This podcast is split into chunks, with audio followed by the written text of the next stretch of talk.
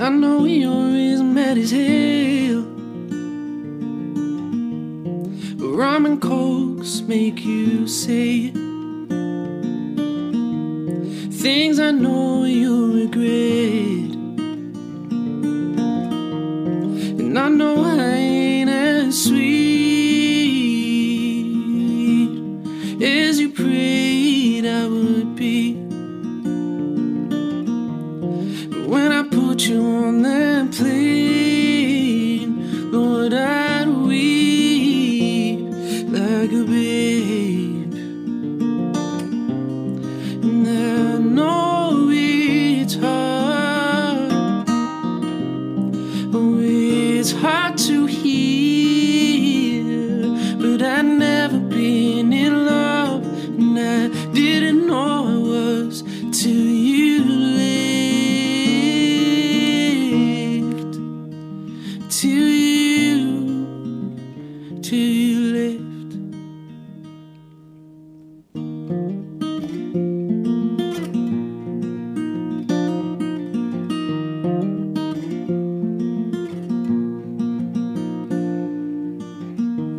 So please continue to speak, and I won't correct a thing, because I love every misspoken word, and I love the way you say that you love me. And I know I've been cold, and I've been so naive, but I've never been in love, and I didn't know I was till you left, till you left, till you left, oh, till you, till you left. So please come back to bed, and I know you're as mad as hell.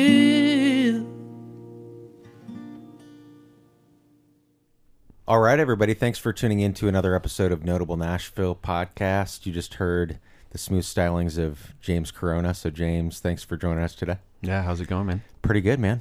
Um, it's a good Sunday here in Nashville. Well, the weather's not that great, but It's, it's uh, actually really shitty out. yeah, it's That's uh, not too bad.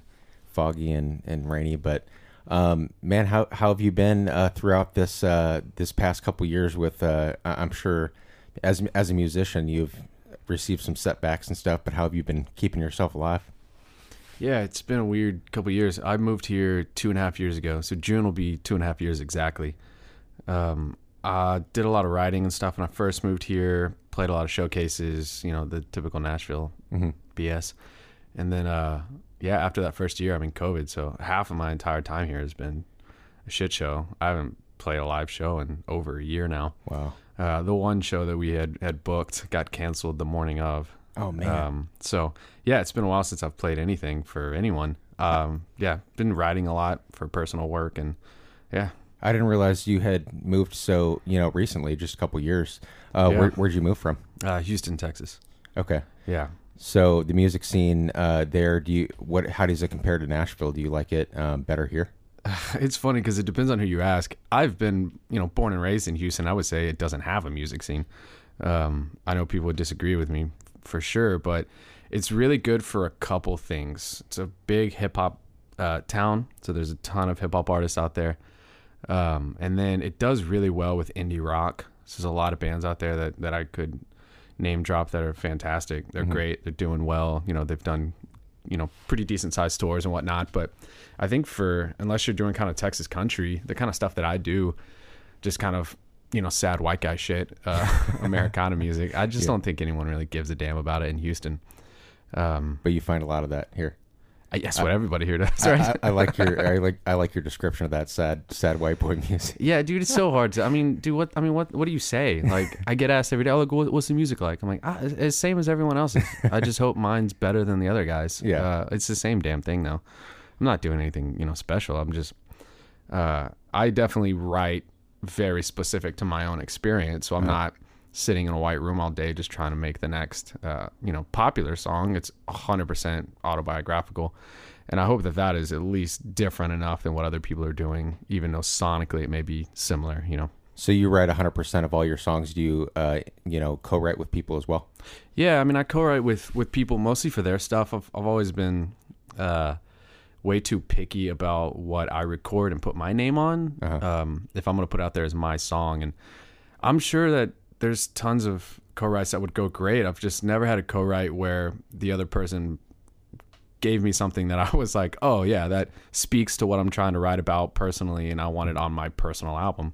It's always just felt like, okay, you don't quite get it, what I'm going for here. Not in a bad way. It's just my stuff is so personal. It's always about a very specific event that happened to me. And so how do you have someone else help that? You know, I've had people kind of help flush out ideas, but I mean, I've never used a single lyric from another person. It's just, really? Yeah, it just never fit for me. Wow. Um, okay. I do a lot of writing with other people. Uh, I've had people have cut, you know, songs that I've written with them and written for them before. So uh-huh.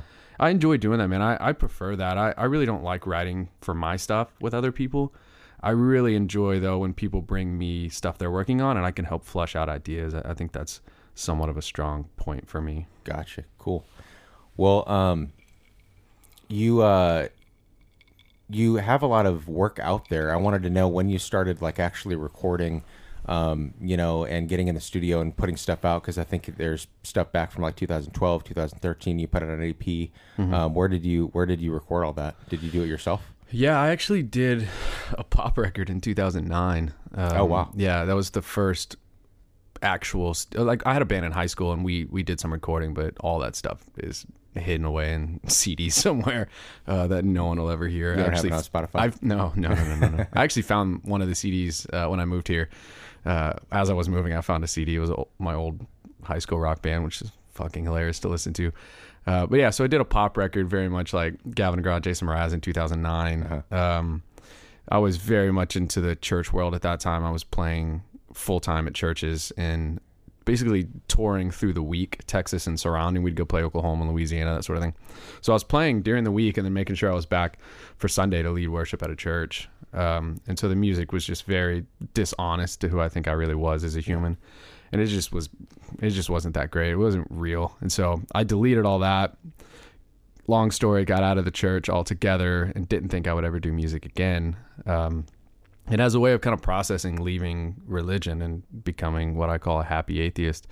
Uh, I started writing songs just to help process that, uh-huh. which led to an E P called The Devil Made a Home. Uh, which I don't remember when I put that out, but I ended up tracking that in Austin with a guy named Brian Douglas Phillips, who's a damn good producer and songwriter himself. So yeah. I went out to Austin for a couple of weeks and uh, yeah, we tracked at his place and got drunk a lot with some good friends out there and nice. uh, made an E P, and I didn't think I would any- do anything with it. I just thought, okay, everyone's heard my first album. Uh, I have to put something out so people don't think I suck. Even if it's the last thing I ever do, at least it'll be a good thing to go out on. I didn't think I'd ever do a record again. Um, and then uh, a buddy of mine uh, who has a solo project called Slow Meadow in Houston, which is absolutely phenomenal. A guy named Matt Kidd, good buddy of mine. I I hit him up because I wanted to do kind of a, a project together. I loved the music he was making, and this is kind of before he had started putting his own records out. And I was like, dude, just let me sing on your stuff. Like, it'll be a little side project. It'll be great.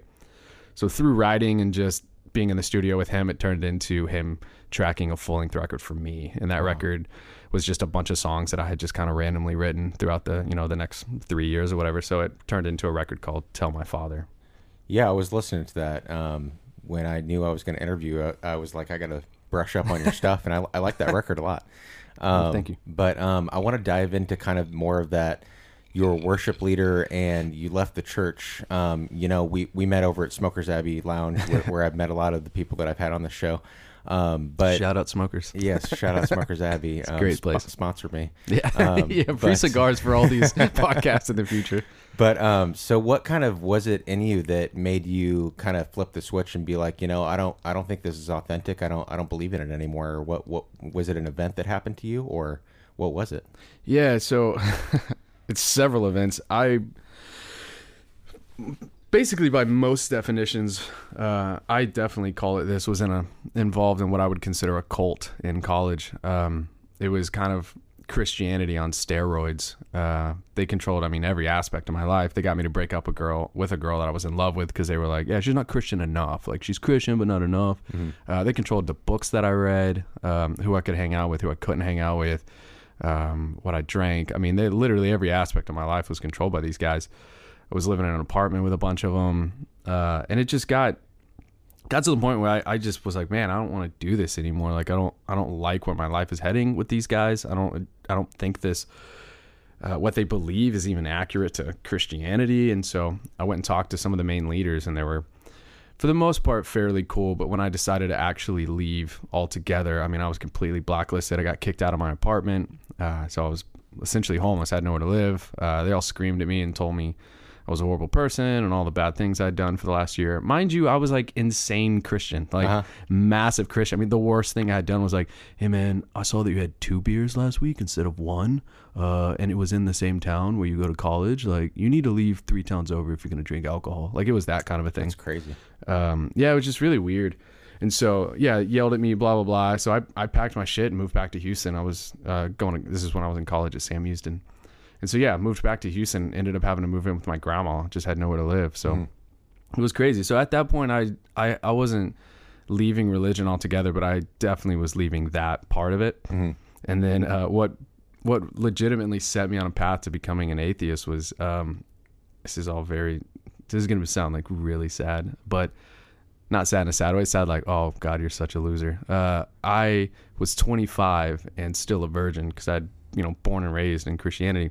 And I had sex for the first time with a girl that I was dating once I'd moved to Houston, about a year after I'd moved there. Mm-hmm. And so after having sex for the first time, I, I woke up and the next morning, and all the things that I was told was supposed to be true about, you know, sexuality and um, what the Bible says about it, for me, turned out to not be true at all.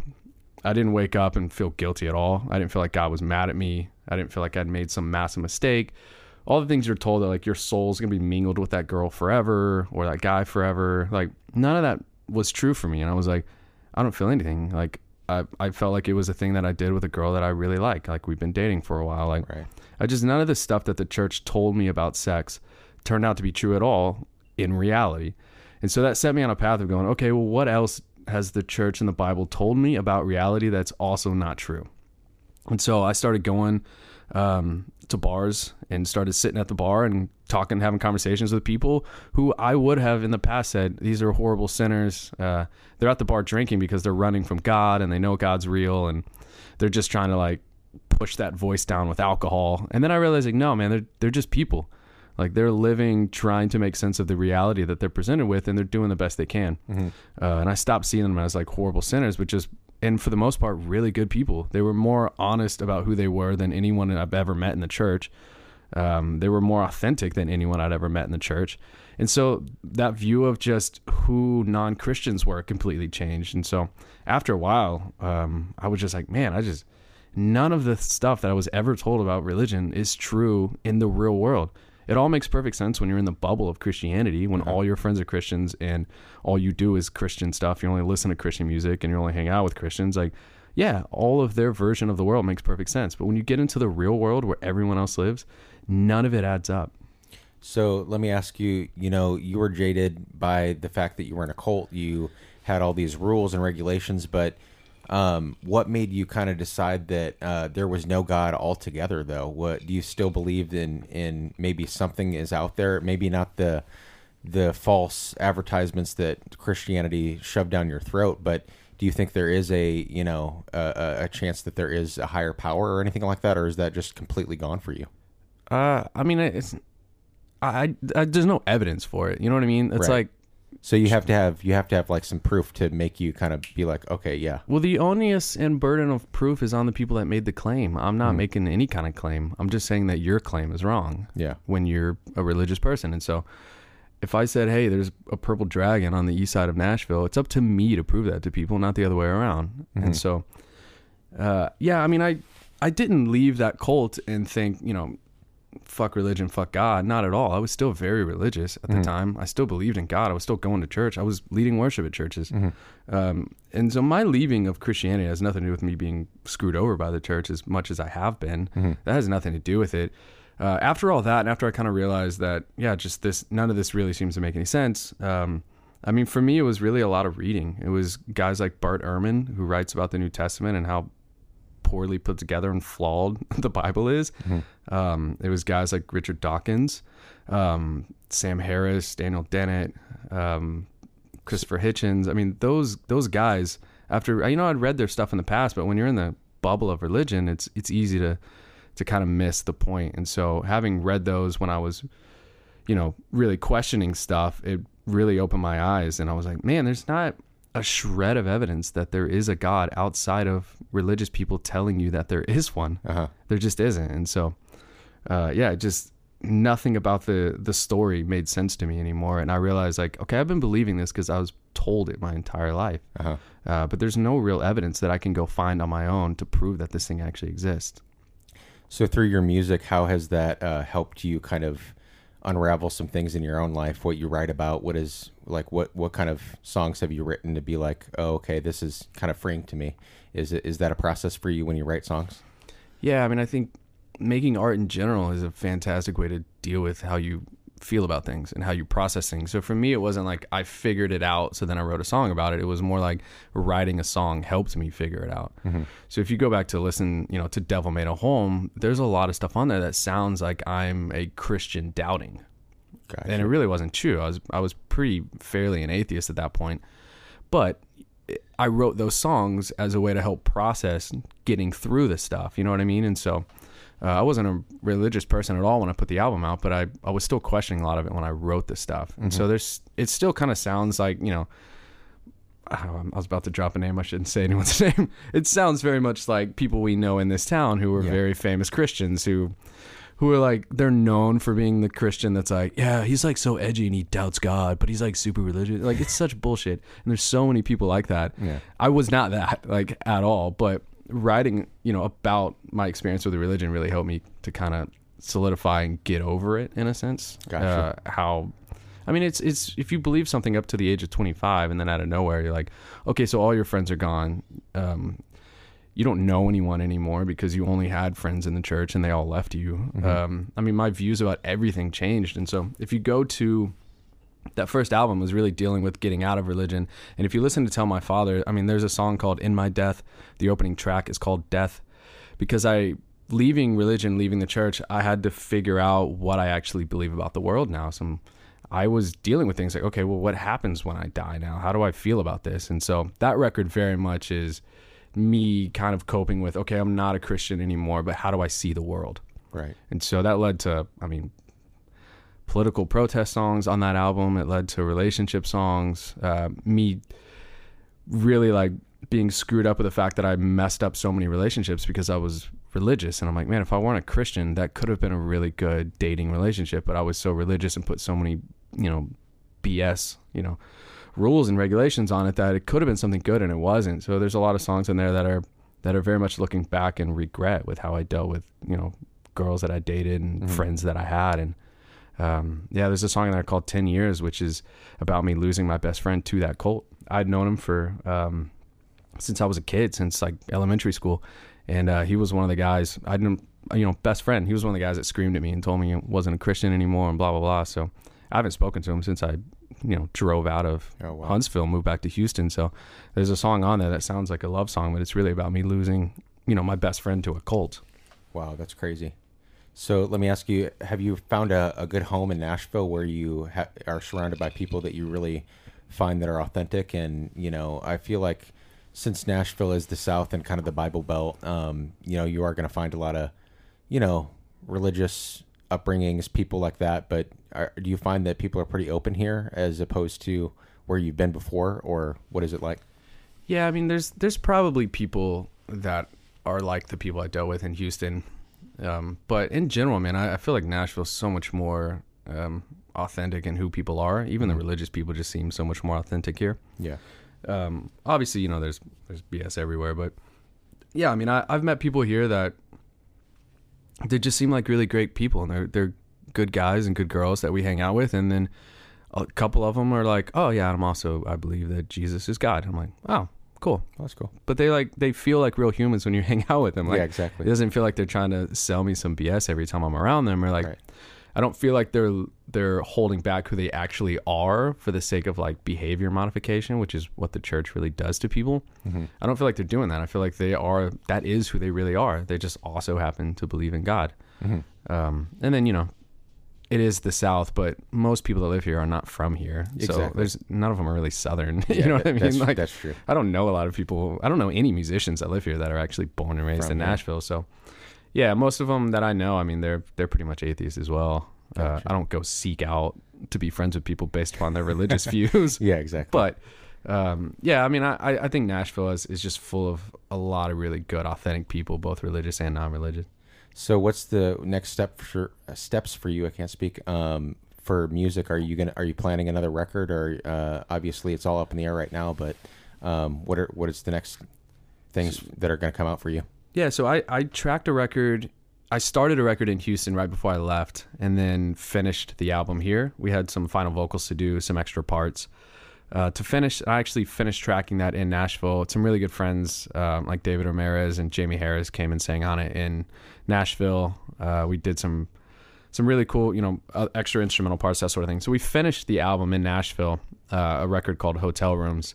And I've released three singles off of that so far. So the title track, Hotel Rooms, uh, it's on Spotify. There's actually a music video for that song that I shot with uh, a guy named Joshua in town, who's a fantastic photographer and video guy. Uh, cool. So that's on YouTube. And then I have a track called All In, and then um, Love You Well. Those are kind of three singles off the record. The rest of the record is done. Honestly, at this point, I just can't afford to get it mastered. That's the oh, only okay. reason I haven't released it yet. So probably maybe later this year then? I'm really hoping um, kind of by the fall, I'll have the funds to to finish getting it mastered and then actually be able to release the record. Awesome. Uh, yes. Yeah, so in the meantime, I've just been kind of mastering one track at a time and releasing it as a, a single, so to speak. That's cool. Yeah. Well, man, I've uh, really enjoyed getting to know you, you know, over the short few weeks that I've known you. But um, uh, I really enjoyed this talk, and thanks for taking the time to sit down and talk with me. I, I kind of want to hear another live song if you want to play another one and kind of talk about it. Yeah, absolutely, man. I, I really appreciate it. Thanks for having me on. Sorry it was uh, so heavy. I talk about religion no, and stuff I, the I, whole time. I, I enjoy this uh, this kind of stuff. So. Yeah, same. Um, yeah, I'm going to play a, a new song. I actually have not tracked this. This is something new that... Um, I've kind of written a couple of songs recently, and me and Andrew, um, my buddy Andrew James, is a great artist. We've been kind of fucking around with some some of my stuff at his home studio, and so this song is one that I've finished recently. Okay, so, cool. Excited to hear it. Yeah, cheers.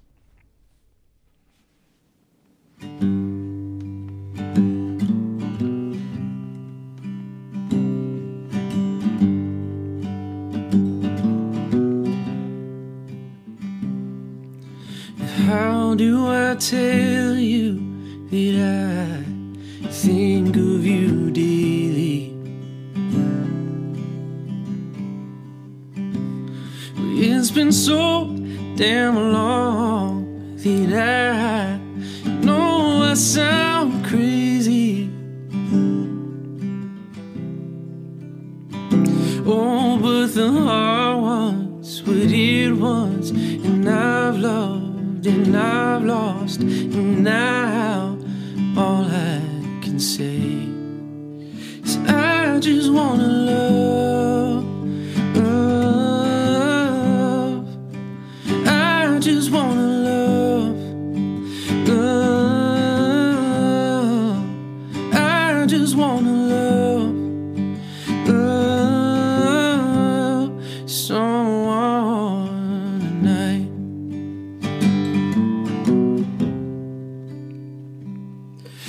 It's only late at night, you answer when I call.